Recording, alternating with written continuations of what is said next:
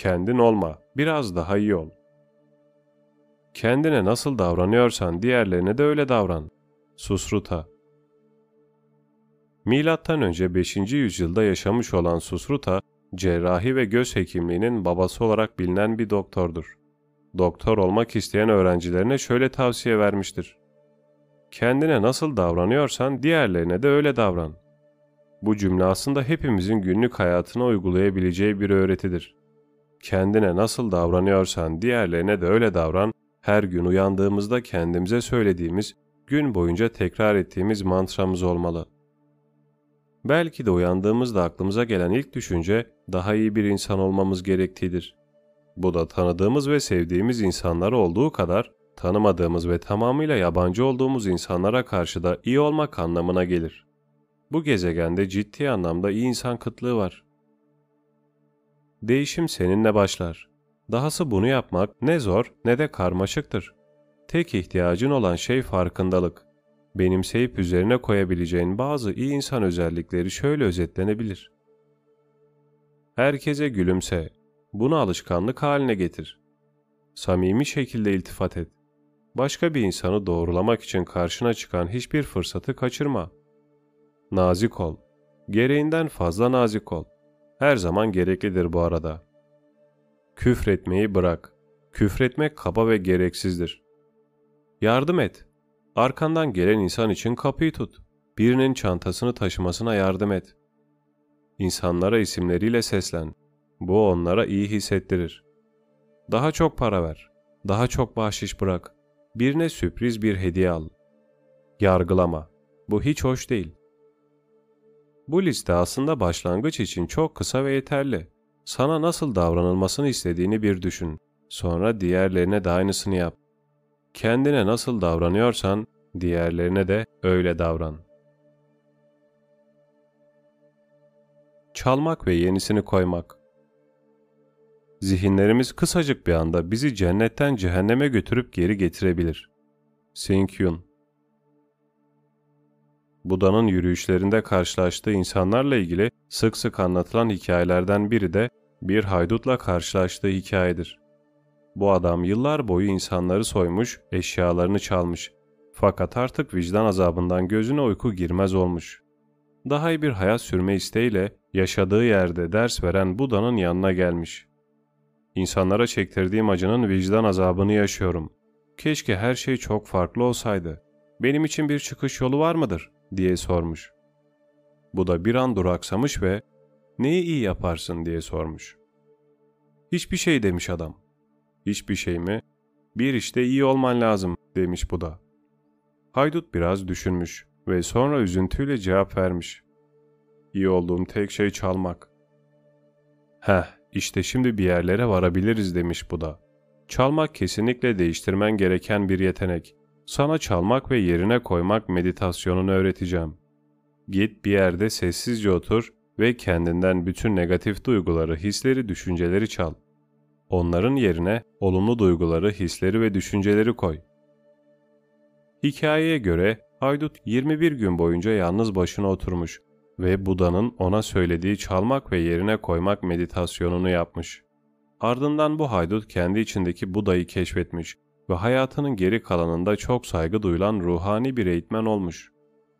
Çalmak ve yerine koymak, bilgeliği filizlendirmek için çok güçlü ve ne zaman hevesimiz kırılsa, hüsrana uğrasak ya da ümitsizliğe kapılsak faydalanabileceğimiz bir tekniktir. Farkındalık eleştirel düşünceye ihtiyaç duyar.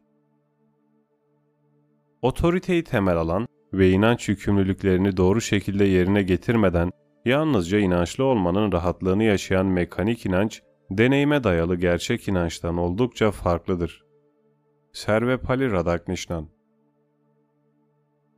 Doğuda anlatılan çok ünlü bir hikaye vardır. Bu hikayeye göre Hindistanlı bir gur arınmak için kutsal göle gitmiş.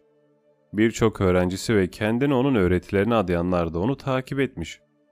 Guru yanına çok az eşya almış ve bunların arasında kurutulmuş kabaktan yapılan bir saklama kabı varmış. Bu kabı derelerden su içmek ve köylülerin ona ikram ettiği yiyecekleri almak için kullanıyormuş. Gölün kenarına varınca bir çukur kazıp Kabaktan yapılmış kabını kendisi gölde yıkanırken zarar görmesin diye gömmüş. Gölden çıktıktan sonra rahatça bulabilmesi için gömdüğü yere biraz kum yığmış. Guru'nun öğrencileri onu kabını gömerken görmemişler ama gölün kenarına kum yığdığını görmüşler.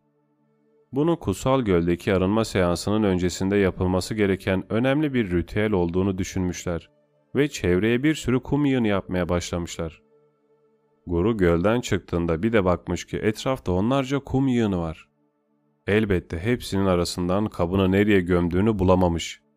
Öğrencilerine bunu neden yaptıklarını sorup aslında onu taklit ederek daha erdemli bireyler olmayı arzu ettiklerini öğrendiğinde ona körü körüne inandıkları ve aptalca davrandıkları için hepsini bir güzel azarlamış. Farkındalık eğitimi esnasında Buda eleştirel düşüncenin önemini de ayrıca vurgular. Buda'nın öğretilerini anlatan Kalama Sutta, akıl ve mantığın önemini şöyle vurgular. Duyduğun her şeye hemen inanma. Birçok kişinin konuştuğu, dedikodusu yapılan her şeye inanma. Dini kitaplarda yazıyor diye her şeye inanma. Öğretmenlerin ve büyüklerin söylüyor diye her şeye inanma. Kuşaklar boyu aktarıldı diye her gelene inanma. Ancak gözlemleyip analiz ettikten sonra bir şeyin doğru ve herkesin yararına olduğuna karar verirsen onu her anlamda kabul et ve ona göre yaşamaya başla. Buna göre Buda'nın aslında savunduğu yol farkındalığın akla ve mantığa uygun şekilde geliştirilmesidir. Açıkça bu da körü körüne inanca ve sırf dini olduğu için kabul edilen öğretilere karşıdır. Doğru arkadaşlar seçmek Etrafın aptallarla doluyken akıllıca kararlar veremezsin. Rashid Ogunlaru Her biri yedi kelimeden oluşan kısa beyitler içeren tamilce metin The Tri Kural, hayat için bir rehber niteliğindedir. Beyitlerden biri kiminle ilişki kurduğumuza, arkadaşlarımıza ve dostlarımıza dikkat etmemiz konusunda bizi uyarır. Beyit şöyle der. Suyun akıp geçtiği toprağa göre değişmesi gibi insan da çevresindeki insanlara göre şekillenir. Hepimizin hayatında bizi etkileyen, bize ilham veren insanlar olduğu kadar zarar veren insanlar da vardır. Tri kuraldan bu beyit kendi hayatımıza dair sorular sormamız için etkili bir hatırlatıcıdır. Kimlerle daha çok vakit geçirmeye ihtiyacım var? Kimlerle daha az vakit geçirmeye ihtiyacım var? Kimler beni mutlu eder ve hayat enerjisi verir? Kimler beni üzer ve enerjimi tüketir? Elbette bize sıkıntı olan insanlar yerine bizi mutlu eden ve hayat enerjisi veren kişilerle vakit geçirmeyi tercih ederiz. Dedikodu yaparak, sürekli şikayet ederek, herkes ve her şey hakkında sürekli olumsuz düşünerek sıkıntı veren insanları bilirsin. Kendine güvenli bir alan yarat ve enerji vampirlerinden uzak dur. Işığının parlamasına izin ver. Karanlık karanlığı yok edemez. Ancak ışık bunu yapabilir. Nefret nefreti yok edemez. Ancak sevgi bunu yapabilir. Martin Luther King Bir süre önce Kaliforniya'da bir adam mağazaları gezerken Buda heykeli görür. Adam ne Budisttir ne de dindar. Fakat heykelden çok etkilenir ve onu satın alır. Evinin yakınındaki refüje yerleştirdiği Buda heykelinin son zamanlarda uyuşturucu, zina gibi suçların arttığı ve çöplerden görünmez olan mahallesine bir şekilde huzur ve sükunet getireceğini umar. Bir süre sonra olanlar adamı çok şaşırtır. Bölge sakinleri Buda heykeline çiçekler, mumlar ve meyveler getirip bırakmaya başlar. Sonra bir grup Vietnamlı kadın sabahları heykelin önünde meditasyon yapmaya başlar. Yavaş yavaş mahalle değişmeye başlar. Daha temiz, sessiz ve güvenli bir yere dönüşür. Uyuşturucu tacirleri gider ve bölgedeki suç oranında düşüş görülür. Bu durum bir gazetecinin dikkatini çeker ve bölge polisiyle iletişime geçip özellikle Buda heykelinin etrafındaki bölgede suç oranlarını kontrol etmelerini rica eder. Polisin sunduğu rapora göre Buda heykelinin mahallede göründüğü günden beri mahalledeki hırsızlık, saldırı, uyuşturucu gibi suç oranları %82 oranında azalmıştır. Bu hikaye bizi dipsiz bir karanlığı küçücük bir ışık hüzmesinin yok edebileceğini hatırlatan bir rehber olmalı. Yaşadığımız ve çalıştığımız yerlerde içimizdeki ışığın parlamasına izin vermeliyiz. Diğerleri dedikodu yaparken biz yapmamalıyız. Diğerleri sürekli şikayet edip olumsuz düşünürken biz memnun ve olumlu kalmaya devam etmeliyiz. Küçücük bir ışık evimizde, caddemizde, iş yerimizde mucizeler yaratabilir. Geçiciliğin hazzı Her şey akar, hiçbir şey kalıcı değildir. Her şey yol verir, hiçbir şey sabit değildir. Herakleitos Çin'de anlatılan çok ünlü ve etkileyici bir rivayet vardır. Şiven kadında bir at yetiştiricisi varmış.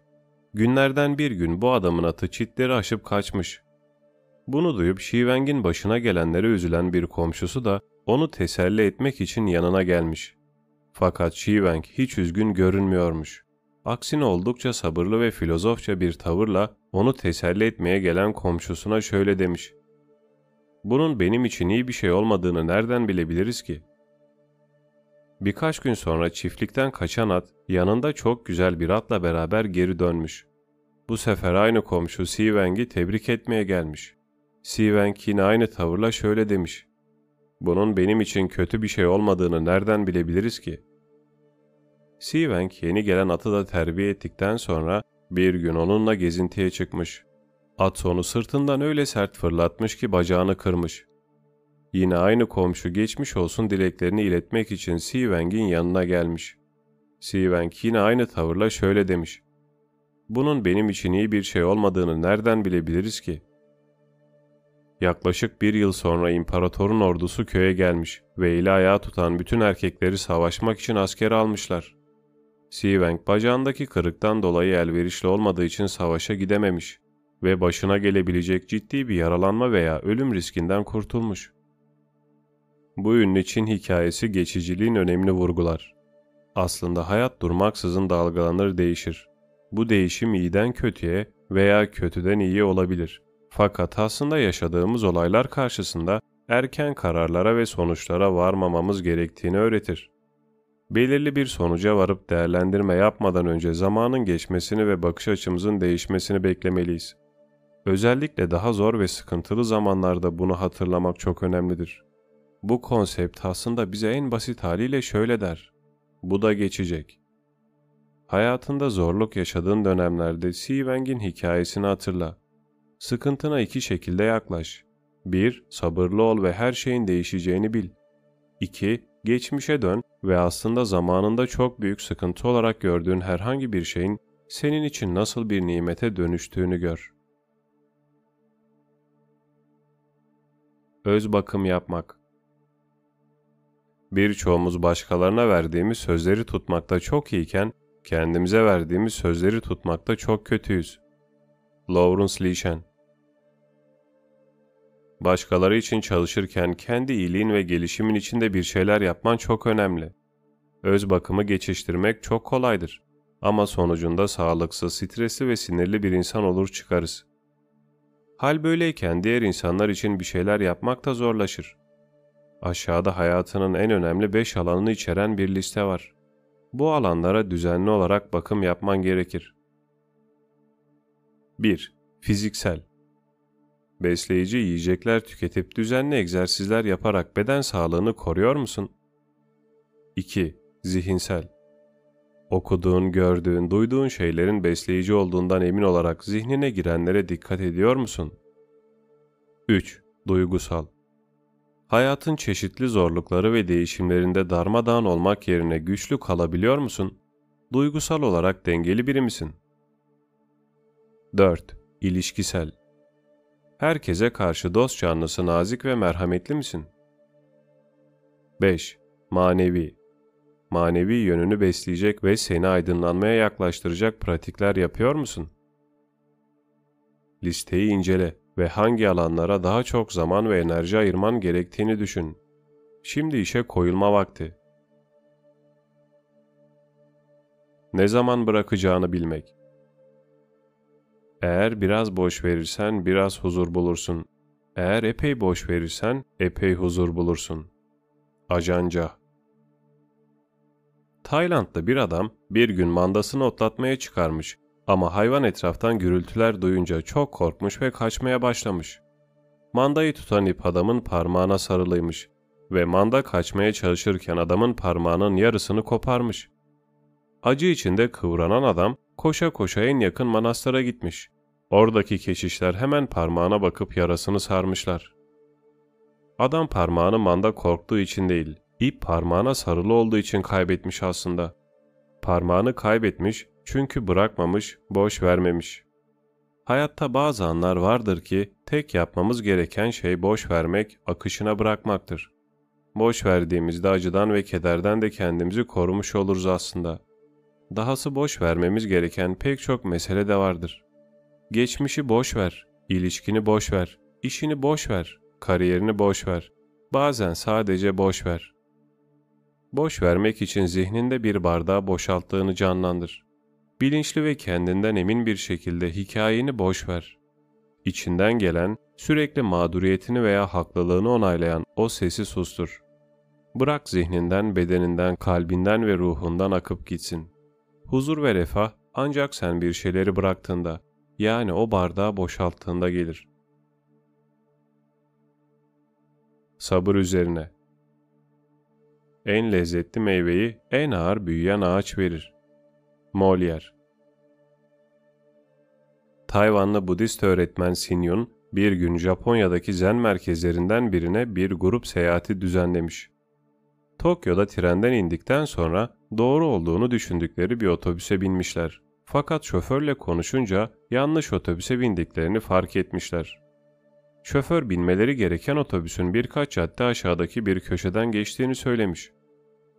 Sinyun ve grubu şoförün tarifinden hiçbir şey anlamamışlar. Ama otobüsten inip doğru otobüsü bulmak dışında başka çareleri de yokmuş. Şoföre teşekkür edip inmişler. Şoför gruptaki insanların yüz ifadelerinden kafalarının karıştığını anlamış ve yolcularına dönüp şöyle demiş. Kusura bakmayın ama bu insanlara otobüse nereden bineceklerini göstermem gerekiyor. Lütfen birkaç dakika bekleyin. Hemen döneceğim. Otobüsü kenara çekip durdurmuş ve karmaşık yollarda gruba doğru durağa kadar eşlik etmiş. Birkaç yıl sonra Sinyun Japonya'ya bir eğitim için gelmiş. Konuşmalarından birinde Japon bir adam Yun'a yaklaşıp neşeyle selam vermiş. Muhtemelen siz beni hatırlamazsınız ama ben sizi hatırlıyorum. Birkaç sene önce Tokyo'daydınız ve bir otobüs şoförünün arabayı durdurup sizi doğru durağa kadar götürdüğü günü hatırlıyor musunuz? Ben o gün otobüste bulunan yolculardan biriydim demiş. Sinyun elbette o günü hatırlamış ve onları beklettikleri için genç adamdan özür dilemiş. Genç adam hiçbir yolcunun bundan rahatsız olmadığını, aksine şoför geri döndüğünde nezaketinden dolayı herkesin onu tebrik edip yaklaşık 10 dakika boyunca alkışladığını söylemiş. Bu hikayede üç önemli nokta var. Birincisi, otobüs şoförünün ziyaretçilere durağa kadar eşlik etmesi. İkincisi, yolcuların şikayet etmeden olağanüstü bir sabırla şoförü beklemesi. Üçüncüsü, otobüs şoförünün nezaketinin yolcular tarafından desteklenmesi. Hepimizin sabretmeyi bilmesi, geliştirmesi gerekiyor. İşleri daha kötü hale getirmemek üzerine. Çoğu zaman bir hatanın özrü daha kötü yapar hatayı. William Shakespeare Budist manastırında bir gün törenlerden dolayı geciken akşam yemeği hazırlıkları aşçının elini ayağına dolaştırmış. Orağını alıp bahçeye gitmiş ve hızlıca sebze toplamaya başlamış. Sonra hepsini çorba tenceresine atıp kaynatmaya başlamış. Ama aceleden sebzelerin arasında bir de yılanın başını kesip tencereye attığını fark etmemiş. Yemek esnasında bütün keşişler çorbanın lezzetini konuşurken baş keşiş kendi kasesinde garip bir şey fark etmiş. Aşçıyı çağırmış ve yılan başını ona göstererek bu nedir diye sormuş. Aşçı derhal cevap vermiş. Ah çok teşekkür ederim üstadım. Sonra birden yılanın başını ağzına atıp yemiş. Suçu Yemek adlı bu hikaye aslında çok bilinen bir zen anlatısıdır. Hikayede aslında olan şudur. Aşçı dikkatli davranmadığı için büyük bir hata yapar. Budistler vejeteryandır ve kendi dikkatsizliği yüzünden koca topluluğa yılanlı ve sebzeli bir çorba içirmiştir. Bu açıkça onun suçudur ve bu yüzden başkeşiş onunla konuşur. Fakat daha saldırgan ve suçlayıcı bir tavır içine girerek Töreni bu kadar uzatmak sizin suçunuzdu. Yemeği hazırlamam için beni acele ettirmeniz sizin suçunuzdu. Yılanları bahçeden uzak tutması bahçıvanın suçuydu gibi cümleler kurmak yerine kendisi sadece teşekkür ederim demiş ve hatasını kabul ederek suçunu yemiş. Her şey hızlıca, sessizce, huzurla ve kalıcı bir şekilde yoluna girmiş. Bir sorunla veya zor bir insanla karşılaştığınızda durumu daha da kötüleştirmeyecek şekilde karşılık vermeyi deneyebilir misiniz?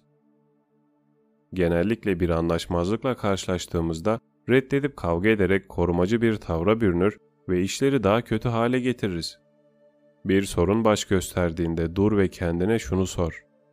Bu işi daha kötü hale getirmeden nasıl karşılık verebilirim? Bir seni seviyorumun gücü. Sevgini hisset, sevgini göster, sevgini anlat. Viktor Paraçin Ölümcül kanser teşhisi konulan bir adam, arkadaş çevresini bu durumdan haberdar etmeye başladıktan sonra arkadaşları ve tanıdıkları artık daha özgürce onu sevdiğini söyler olmuş. Karşılığında kendisi de artık seni seviyorum demekte kendini daha rahat hissediyormuş. Adam ve arkadaşları arasında gelişen bu özgürlük çok önemli ve dikkate değerdir. Fakat iki kelimelik seni seviyorum cümlesini kurmak hakkında bazı ilginç sorular uyandırır. Birine onu sevdiğimizi söylemek için neden ölümcül bir hastalığa yakalanmasını bekliyoruz? Neden çekirdek ailemiz dışındaki herkese, hatta bazen onlara bile seni seviyorum derken bu kadar çekingen, ürkek ve tedirgin oluyoruz? Bizi bu kelimeleri söylemekten alıkoyan nedir ve bunun üstesinden nasıl gelebiliriz? Herkes sevilmek ister ama birçok insan kendisini sevgisiz hissedebilir. Neden zaten kalbimizde hissettiğimiz şeyleri dudaklarımızdan dökmekte bu kadar tedirgin davranıyoruz ki? Seni seviyorum. İşte. Bu ve benzeri cümleler aile dışında birinden geldiğinde kişide kaçınılmaz bir gülümseme, mutluluk, neşe ve keyif yaratıyor. Kendini geri çekerek çevrendekileri bu keyiften mahrum etme. Kötü alışkanlıklarına cevap ver. Eğer çiçeğine su vermezsen ne olur? Yavaşça solar ve ölür. Alışkanlıklarımız da böyledir. Onlara kendilerini göstermeleri için fırsat tanımazsak, onlar da yavaşça solar ve ölür. Bir alışkanlığından vazgeçmek için onunla savaşmana gerek yok. Sadece onun kendisini tekrar etmesine izin verme. Swami Sachidananda Sarasvati Tibetli Budist öğretmen Chökyam Trungpa, kötü alışkanlıklarımız ve olumsuz düşüncelerimizle sık sık konuşmamızı tavsiye eder. Örnek vermek gerekirse, yargılayıcı olmak, sen bana utanç ve acıdan başka hiçbir şey vermiyorsun. Başıma birçok dert açtın, senden çok bunaldım ve seninle kurduğum ilişkiyi daha fazla devam ettirmemeye karar verdim. Git, çünkü seninle hiç işim yok. Başka bir örnek.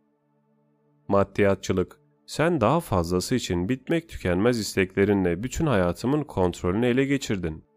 Şimdi seninle hiçbir işim kalmadı ve bu ilişkiden yavaş yavaş uzaklaşıyorum. Pişman değilim. Elveda.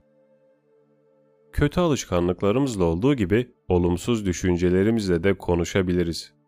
Bunun en etkili yöntemlerinden biri bir olumsuz düşünceyi üç olumlu düşünceyle değiştirmektir. Bu tekniği pekiştirmek için şu yöntemleri kullanabilirsin. İşimden nefret ediyorum cümlesi şu üç olumlu cümleyle değiştirilebilir. İşim faturalarımı ödememi sağlıyor. İşim faydalı işler yapmamı sağlıyor. İşim sayesinde evsiz değilim. Veya kendini kimse beni sevmiyor diye düşünürken bulduğunda şu üç cümleyi düşün. Bazı arkadaşlarım direkt olarak sevgisini dile getirmeseler de davranışlarından beni sevdiklerini anlayabiliyorum. Gün içinde yabancılara karşı dahi merhametimi ve sevgimi koruyacağım. Ben sevgi dolu bir insanım ve çevremdeki insanlara bunu gösterebiliyorum. Hayatı daha dingin yaşamak. Yüzünde dalgalar olsa da derinlerinde dingin duran okyanus ya da fırtınalarda bile en tepede parlamaya devam eden güneş gibi biz de hayatımızı ona değer vererek hem acı çekerken hem de keyif alırken varlığımızın tadını en iyi şekilde çıkarabileceğimiz bir hale getirebiliriz. Daisaku Ikeda Los Angeles'ta yaşayan bir adam çalıştığı yerden hafta ortası izinli olduğunu öğrenince halletmesi gereken işlerini yapabileceği için çok mutlu olmuş. Normal günlerden daha fazla uyuma fırsatı yakaladığı için de çok keyifliymiş. Öğleden sonra dışarı çıkıp uzun zamandır ertelediği işlerini halletmeye karar vermiş. Tam arabasına bindiği anda evde bir şey unuttuğunu fark edince motoru çalışır halde bırakıp eve dönmüş. Fakat geri geldiğinde bir de bakmış ki arabası yok. Öfkeden deliye dönmüş. Polisi arayıp çalıntı araç ihbarında bulunmuş ve günün geri kalanını sinirli ve üzgün bir şekilde geçirmiş. İzin gününün keyfi silinip gitmiş, yerini öfke ve sinire bırakmış. Fakat ertesi sabah arabasını otoparkta park halinde görmüş. Arabaya yaklaşınca ön camda beyaz bir zarfın üzerinde şöyle bir not bulmuş. Arabanı aldığım için çok özür dilerim ama çok acil bir durum vardı. Çocuğum rahatsızlandı ve onu hastaneye götürmem gerekiyordu. Aracım ya da başka bir imkanım yoktu. Bu yüzden arabanı ödünç aldım. Sana duyduğum minnetin bir göstergesi olarak bu cumartesi günü oynanacak Los Angeles Dodgers beyzbol maçı için iki bilet bırakıyorum. Bu durum üzerine adamın düşünceleri ve ruh hali daha olumlu bir yönde değişmiş tabi. Aracı hasarsız bir şekilde geri dönmüş ve aslında çok da iyi bir niyet için kullanılmış. Üstelik bir de sevdiği beyzbol takımına iki adet hediye bilet almış. Adam eşiyle beraber cumartesi akşamı maça gitmiş ve çok eğlenmişler. Eve döndüklerinde evi darmadağın bulmuşlar. Onlar maçtayken eve hırsız girmiş ve değerli bütün eşyalarını alıp götürmüş. Bu hikaye hayatlarımızın durmaksızın değiştiğini anlatmak için harika bir metafor. Keyif ve acı, mutluluk ve hüzün, zafer ve yenilgi arasında hep bir gelgit yaşarız. Değişim kaçınılmaz olduğu kadar hızlıdır da. Bir gün çalışıyorsundur ve her şey yolundadır. Ertesi gün kendini işsiz bulursun. Bir gün çok sağlıklısındır, ertesi gün yerinden kalkamayacak kadar kötü. Düşünmen gereken soru şu. Hayat durmaksızın gelgitlerle doludur. Durgun anlardan krizlere sürüklenirken kendimizi nasıl kontrol edebiliriz? Hayatın anlık değişimleriyle baş edebilmek için tek yolumuz farkındalıktır.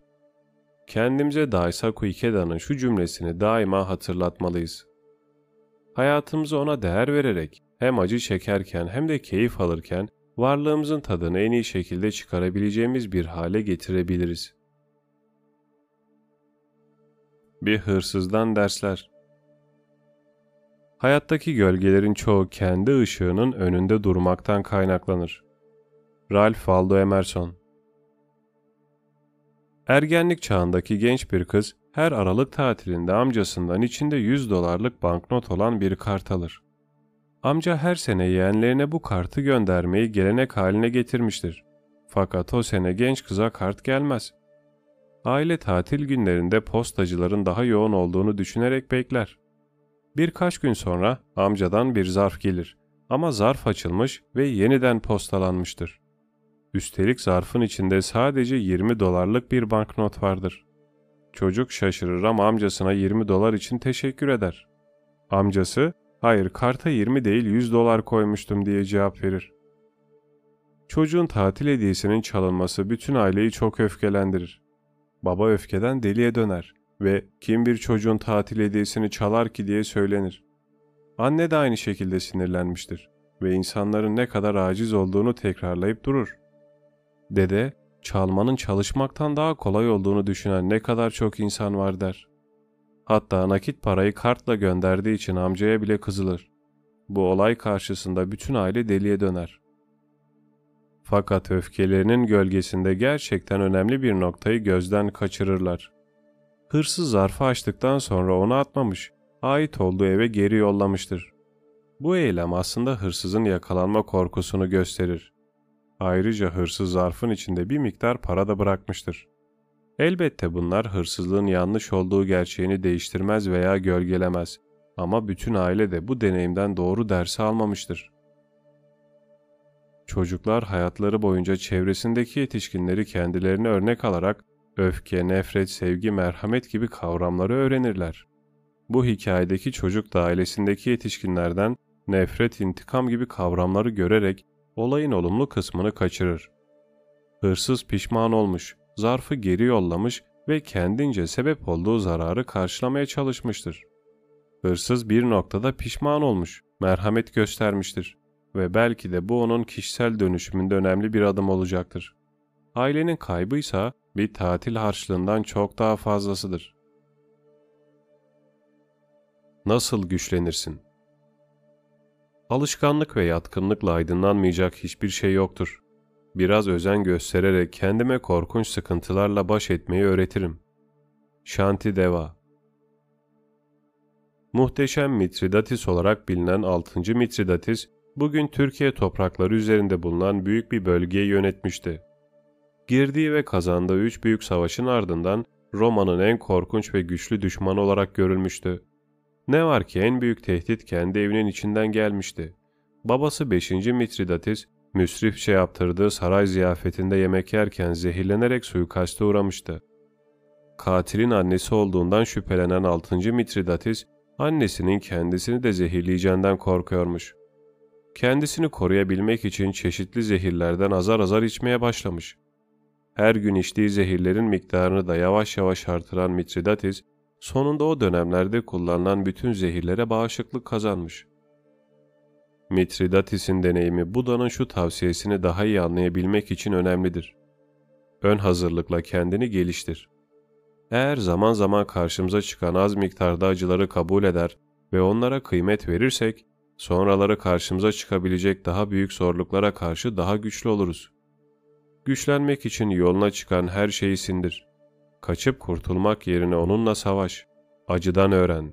Böylelikle yolda karşılaşacağın daha ciddi sıkıntılara karşı antrenmanlı olacaksın.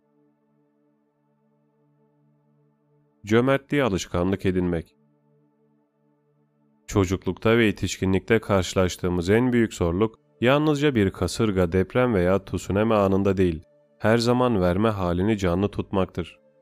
Michel Singletary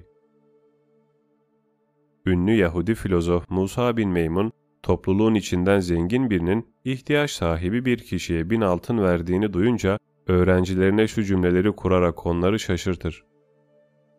Bu varlıklı hayır sahibi tek kişiye bin altın vermektense bin kişiye birer altın verse çok daha iyi olurdu. Aslında söylemek istediği birçok kişinin yardımlarını düşüncesiz, gelişi güzel ve gönülsüzce yaptığıdır. Bu yüzden düzenli olarak alışkanlığa dönüştürerek yardım yapmak çok daha iyidir. Musa bin Meymun'a göre varlıklı kişi kendine bin farklı kişiye bin altından birer tane vermeyi öğretmelidir. Bu kişinin erdemli bir hayat benimsemek ve karakterinin bir parçası yapmak için yapabileceği en güzel eylemdir. İkinci kez düşünmeden verme hali ve cömertlik düzenli bir alışkanlık şekline dönüştürüldüğünde bu kadim öğreti bugün bile hala uygulanabilir. Adım adım Bin kilometrelik yolculuklar tek bir adımla başlar. Lao Tzu Ünlü Çinli filozof Lao Tzu'nun bu cümleleri belki de bir faninin ağzından çıkan, herkesin çok çeşitli konularda örnek alabileceği en güçlü ve en faydalı tavsiyelerden biridir. Örneğin bir seferinde yaşlı bir Tibetli rahibe Çin istilası döneminde Tibet'ten nasıl kaçabildiği sorulur. Yaşlı rahip karlarla kaplı Himalayalardan Hindistan'a kadar yürümüştür. Haritası, pusulası, silahı hatta uyumak için bir çadırı veya yiyeceği bile yoktur. Şöyle cevap verir. Adım adım yürüdüm. Bir adım, ardından bir adım daha. Bir daha aşman gereken kendi Himalaya dağlarında karşılaştığında yaşlı rahip ve Laozi'nin sözlerini hatırla. Her yolculuk basit bir adımla başlar. Ardından bir adım daha, sonra bir tane daha. Eğer yaşlı rahip gibi adım adım yol alırsan hedefine ulaşırsın. Bu kadar basit. Zen ustasından dersler. Kuş yuvası. Yavaşla. Yolculuğun keyfini çıkar. Elimizdeki tek şey bu. Goldie Hawn Zen ustaları meditasyon pratiklerini geliştirmek için genellikle bir tepenin kenarı ya da gölün ortasındaki kaygan bir kayanın üstü gibi alışılmadık ve hatta tehlikeli yerlerde meditasyon yaparlar. Bu tekinsiz mekanlarda durmak aslında odaklanma eylemini geliştirmeyi sağlar. Çünkü dikkatsizce başını sallamak bile senin için büyük bir tehlike olabilir. Bir zen ustası bu yüzden kuş yuvası Roshi olarak anılırmış. Çünkü kendisi sık sık ağacın en tepedeki dallarından birindeki terk edilmiş kartal yuvasında meditasyon yaparmış. Oradayken sert bir rüzgar veya uykulu bir an bile çok ciddi yaralanmalara hatta ölümüne yol açabilecekken bu usta her türlü tehlikeye rağmen ağacın tepesinde farkındalığını ve konsantrasyonunu geliştirmek ve derinleştirmek için meditasyon yaparmış. Ustanın ünü yayılmış ve birdenbire hem onu çılgınca merak edenler hem de eleştirenler çoğalmış. Bir gün önemli bir devlet görevlisi onu ziyarete gelmiş. Aşağıda ayaklarının toprağa bastığı güvenli yerden yukarıya doğru seslenmiş. Kuş yuvası, bu kadar tehlikeli bir şekilde uzanıp meditasyon yapmanın sebebi ne? Kuş yuvası cevap vermiş. Sen buna tehlikeli mi diyorsun? Senin yaptığın daha tehlikeli. Usta bu cevapla aslında ne demek istemiş olabilir? Aslında Zen ustası devlet görevlisine önemli bir ders verir. Meditasyon yapmak farkındalığı geliştirir ve güçlendirir. Farkındalığın zıttı unutkanlık, umursamazlık, bilinçsizce ve dikkatsizce yaşamaktır. Bu kuş yuvasına göre çok daha tehlikeli ve felaket bir yaşama şeklidir. Ustanın yorumu Sokrates'in söylediği bir cümleye benzer. Sorgulanmamış bir hayat yaşamaya değer değildir. Birçok insan yolculuğun keyfine varmak için durmadan soluklanmadan korkunç bir acele içinde yaşar. Ne yaptıklarını fark ettiklerinde ise artık çok geçtir. Anı tümüyle kabullenmek Farkındalık kan deneyiminin farkında olmak ve onu dengeli bir şekilde kabul etmektir. İster hoş ister nahoş olsun, yapışmadan veya reddetmeden anı olduğu gibi yaşamaya açılmaktır. Sylvia Borstein 92 yaşındaki bir kadın haftalar boyunca dinmeyen öksürük nöbetleri geçirmeye başlamış. Defalarca doktora gitmiş, birçok test yaptırmış ve sonunda ciğerlerinde kanserli hücrelere rastlanmış. Hastalık ileri seviyedeymiş. Doktor kadına iki ay ömrü kaldığını söylemiş. Eve dönüp bu haberi arkadaşları ve ailesiyle paylaşmadan önce idrak edebilmek için biraz zamana ihtiyacı varmış. Elbette haberi verdiğinde herkes çok üzülmüş. Hatta yas tutmaya başlamış. Ne var ki kadının kendisi bu durumu inanılmaz bir şekilde kabullenmiş. Kendisini şu cümlelerle açıklamış. 92 yaşındayım ve dolu dolu uzun bir hayat yaşadım. 92 yaşında kanser tedavisi görmek istemiyorum. Tedavi görmeyeceğim için tedavinin yan etkilerinden de etkilenmeyeceğim. Bu hastalığı bilmek bana ölüme hazırlanmak için zaman verdi. Hayatımda beni destekleyen insanlar vardı. Şimdi de yanımda olacaklarını ve beni destekleyeceklerini biliyorum. 40, 50, 60, 70 veya 80'li yaşlarımda kansere yakalanmadığım için mutluyum. 92 yaşındaki bu kadının hikayesi anda yaşamanın ve anı yaşamanın, içerlemek yerine olanı olduğu gibi kabul etmenin, olgunluğun, düşünceli olmanın ne demek olduğunu gösteren çok güzel bir örnek. Mutluluğunu takip et. Kendi yolunu bulmak, kendi mutluluğunu bulmaktan geçer. Anlık heyecanları değil, hayatını derinden etkileyecek asıl mutlulukların nerede olduğunu izlemek, görmek ve analiz etmek gerekir. Joseph Campbell Her ne kadar mutluluk kelimesi New Age jenerasyonu tarafından yanlış kullanılmış ve zarar görmüş olsa da, mutluluğunu takip et kavramı çok derin anlamlara sahiptir. Mutluluk Budizm ve Hinduzm'de onurlandırılmış özel bir kavramdır. Aşırı sevinç ve muhteşem neşe anlamına gelir. Bunu kim istemez ki? Mutluluk çok engin bir kavramdır ve mutluluğu hayatına çekebilmek için yapman gereken şey de aslında çok basittir. Mutluluğu hayatına çekmek istiyorsan, sana aşırı sevinç ve neşe veren insanlarla vakit geçir. Aynı zamanda sana bunların tam zıttını, yani öfke, hayal kırıklığı ve üzüntü getiren insanlardan uzaklaş. Bu belki bir aile bireyinden, arkadaştan, işten, bir grup insandan, topluluktan, dinden, şehirden hatta ülkeden uzaklaşmak anlamına gelebilir. Bir arkadaşım mutluluğun peşinden gitmeye karar verdi. Zaman zaman sohbet ederken bazı arkadaşlarımdan kıskançlık uyandıran muhteşem bir hayatım var diyerek mutluluğun peşinden giderken faydalandığı şeylerin listesini derledi. Ortaya şöyle bir liste çıktı. taşınmak, aşık olmak, üniversiteye geri dönmek, kendi işimi yapmak, ailemin dini geleneklerini bırakıp kendi içsel yolculuğuma çıkmak, dünyayı dolaşmak, hayvan sahiplenmek, yoga dersleri almak, bol bol kitap okumak, yazmak, gönüllü olmak, piyano çalmak, takı tasarlamak, inzivaya çekilmek, hayalimdeki arabayı satın almak. Mutluluğunu takip etmek senin için ne anlama geliyor? Belirle, sonra da peşinden git.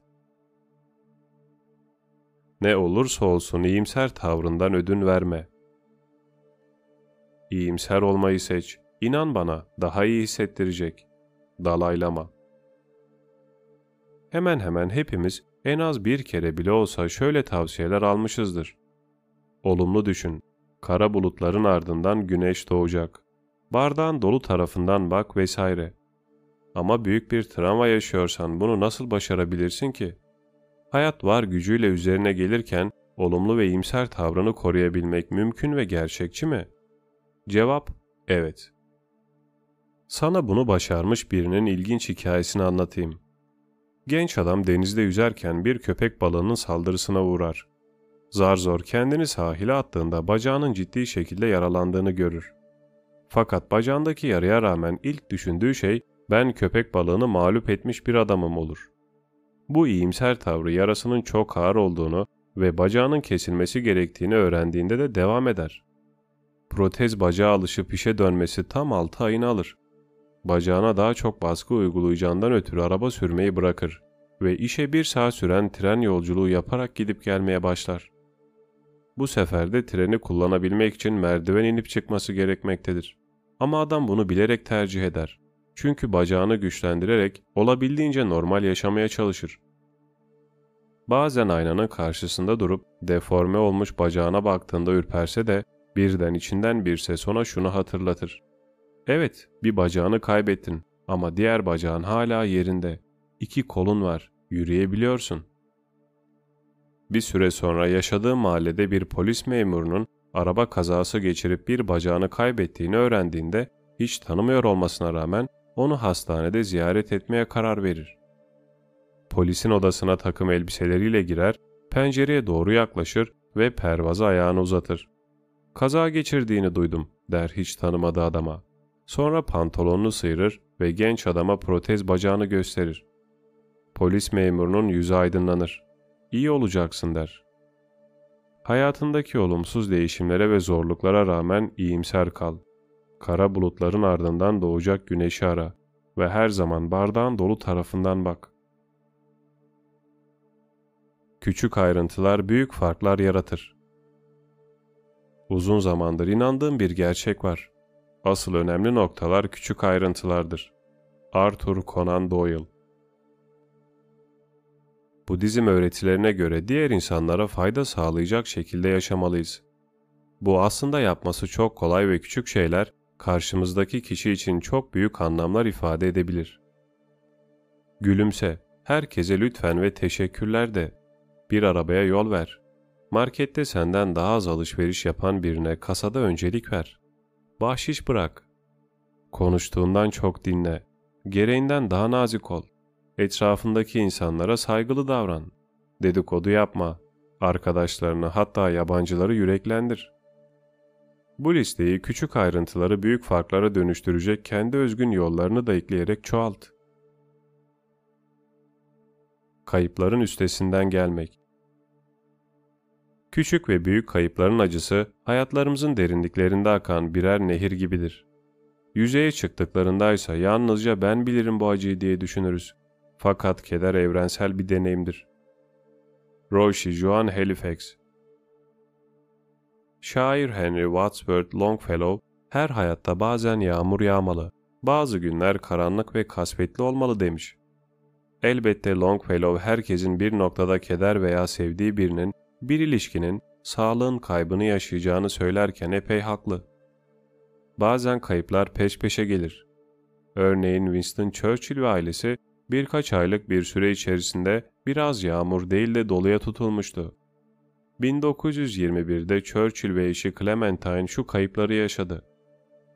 Clementine'ın erkek kardeşi Bill Hozier, Paris'te bir otel odasında 15 Nisan'da intihar etti. Hem Winston hem de Clementine çok sevdikleri Hozier'in ölümü karşısında yıkıldılar. Churchill'in annesi Jenny yani Lady Randolph Londra'daki evinin merdivenlerinden düşüp ayak bileğini kırdı. Kangren oldu ve bütün bacağının kesilmesi gerekiyordu. 29 Haziran'da hayata veda etti. Winston ve Clementine Churchill'ın kızı Marigold henüz iki buçuk yaşındayken 23 Ağustos'ta bir tür kan iltihabı yüzünden annesinin kollarında hayata veda etti. Ağustos ayının başlarında Churchill'in eski aile dostu Thomas Walden vefat etti.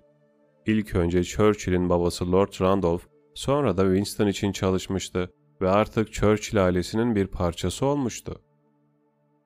Churchill ailesi bu kayıpların üstesinden gelmek için bilinçli adımlar atmıştı. Her zaman çok kolay olmasa da Churchill'ler hayatlarını sürdürmeye devam etmişlerdi. Çocuklarına ebeveynlik yapmış, çalışmış, arkadaşlarını ziyaret etmiş, eğlenmiş, acılarıyla başa çıkmaya çalışmış ve daima etrafındaki insanlara faydalı olabilmek için uğraşmışlardı. Aslında acı bir kayıp yaşayan herkes, Churchill'ler gibi hayatlarında bilinçli ve dikkatli adımlar atmaya devam etmelidir.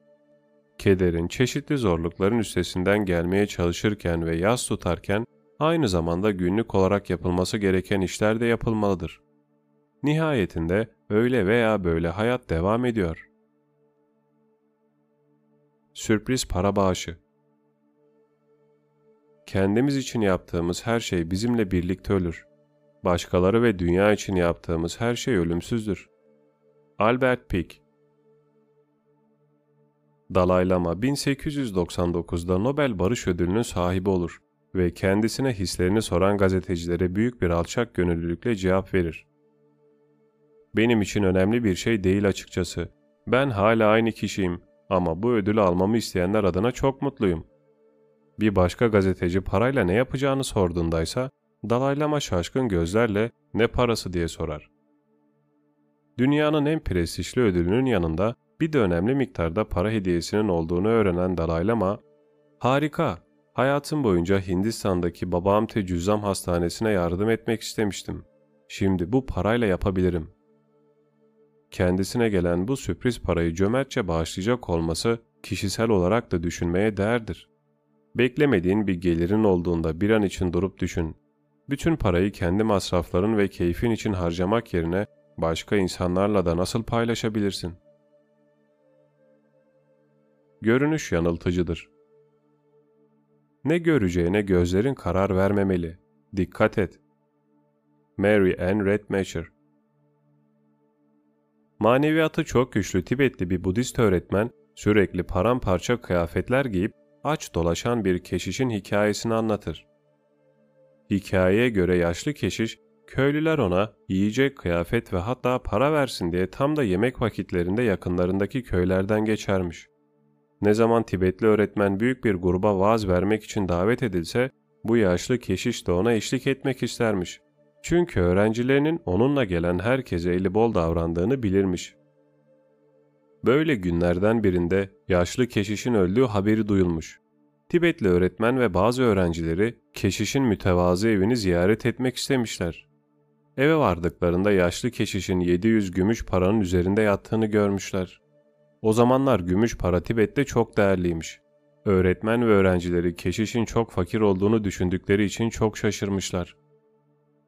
O sırada öğrencilerden biri odanın duvarlarından birinin sahte olduğunu fark etmiş.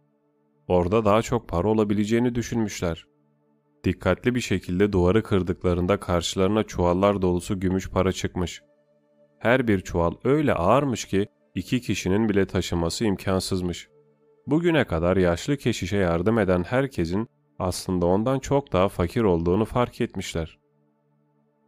Bu hikaye görünüşün çok yanıltıcı olabileceğini hatırlatan önemli bir olaydır. Birinin Budist bir keşiş olması, hatta cübbe giymesi onu gözün kapalı inanıp takip edebileceğin aydınlanmış bir kişilik yapmıyor. Birinin başarılı görünmesi, onun özel veya profesyonel hayatının hiç tökezlemediği anlamına gelmiyor. Birinin dürüst ve erdemli görünmesi, onun gizli kapaklı iş yapmadığı anlamına gelmiyor. Görünüşün yanıltmaması çok zordur. Ama bu durumla daha etkili bir şekilde başa çıkmak istiyorsan farkında olman çok önemli. Dikkat etmen ve maskenin ardından sızan bir şeylerin yanlış olduğunu gösteren gerçekleri görmen gerekli. Böyle zamanlarda bir anlığına dur ve sana bunu hissettiren kişilerle ilişkini sürdürmek isteyip istemediğine karar ver. Tavır alma cesareti İnsanlar hatalarla ve olumsuzluklarla uğraşıp durur da neden olumlu şeyleri görüp onları filizlendirmek istemezler? Tik Natna Eğer bir kez topluluk önünde eleştirildiyseniz, bunun ne kadar acı verici ve küçük düşürücü bir his olduğunu bilirsiniz. Bu, Swami Swananda'nın vakit ayırıp öğrencisini azarlamak için mektup yazmasının nedenlerinden biri olabilir. O öğrenci yakınlardaki bir inziva evinin kurucusunu eleştirdiği bir kitapçık yazıp yayınlamıştı. Swami Sivananda'nın öğrencisine uyarıda bulunduğu mektupta şöyle bir kısım vardır. Öğrendim ki dolaylı olarak Punjab'daki inziva evini hedef aldığın kısa bir kitapçık yayınlamışsın. Böyle bir şey yapmamalıydın. Bu iftiraya girer ve bunu yapmak bir saniyasiye yakışmaz. Böyle bir hareketi ancak düşüncesiz, dar bakışlı ev sahipleri yapar. Bir daha sakın böyle bir şey yapma. Belli ki hala çok zayıfsın. Kelimeler seni sarsıp yıkabiliyor. Kısasa kısas ev sahibinin doğasında vardır. Seniyasinin doğasında hakaretlere ve acılara katlanmak vardır. Manevi güç budur. Denge budur. Önemsiz şeylerle fevri davranıp faydasız bir yönde enerji harcamak bilgelik olamaz. Swami Sivananda öğrencisini azarladığı mektubunu şöyle sonlandırır. Sessiz kal. Kitapçıkların kalan kopyalarını satmayı bırak ve hepsini yok et. Soğukkanlılığını koru. Dikkatini meditasyon ve diğer faydalı işlere yönelt. Bu ilişki önemlidir. Gelecekte bu konuyla ilgili tamamen sessiz kalmanı istiyorum. Swami Sivananda'nın eleştiriyi düzeltmesi ve bu konuda tavır alma cesareti çok önemlidir. Çoğu insan genellikle olumsuz, eleştirel, nezaketsiz ve kaba ruhlu olmaya odaklanıyor. Bu yaşamak için iyi bir yol olmadığı gibi diğer insanlar için de iyi değildir. Swami Sivananda'nın cevabı gibi cevaplara ihtiyacımız var.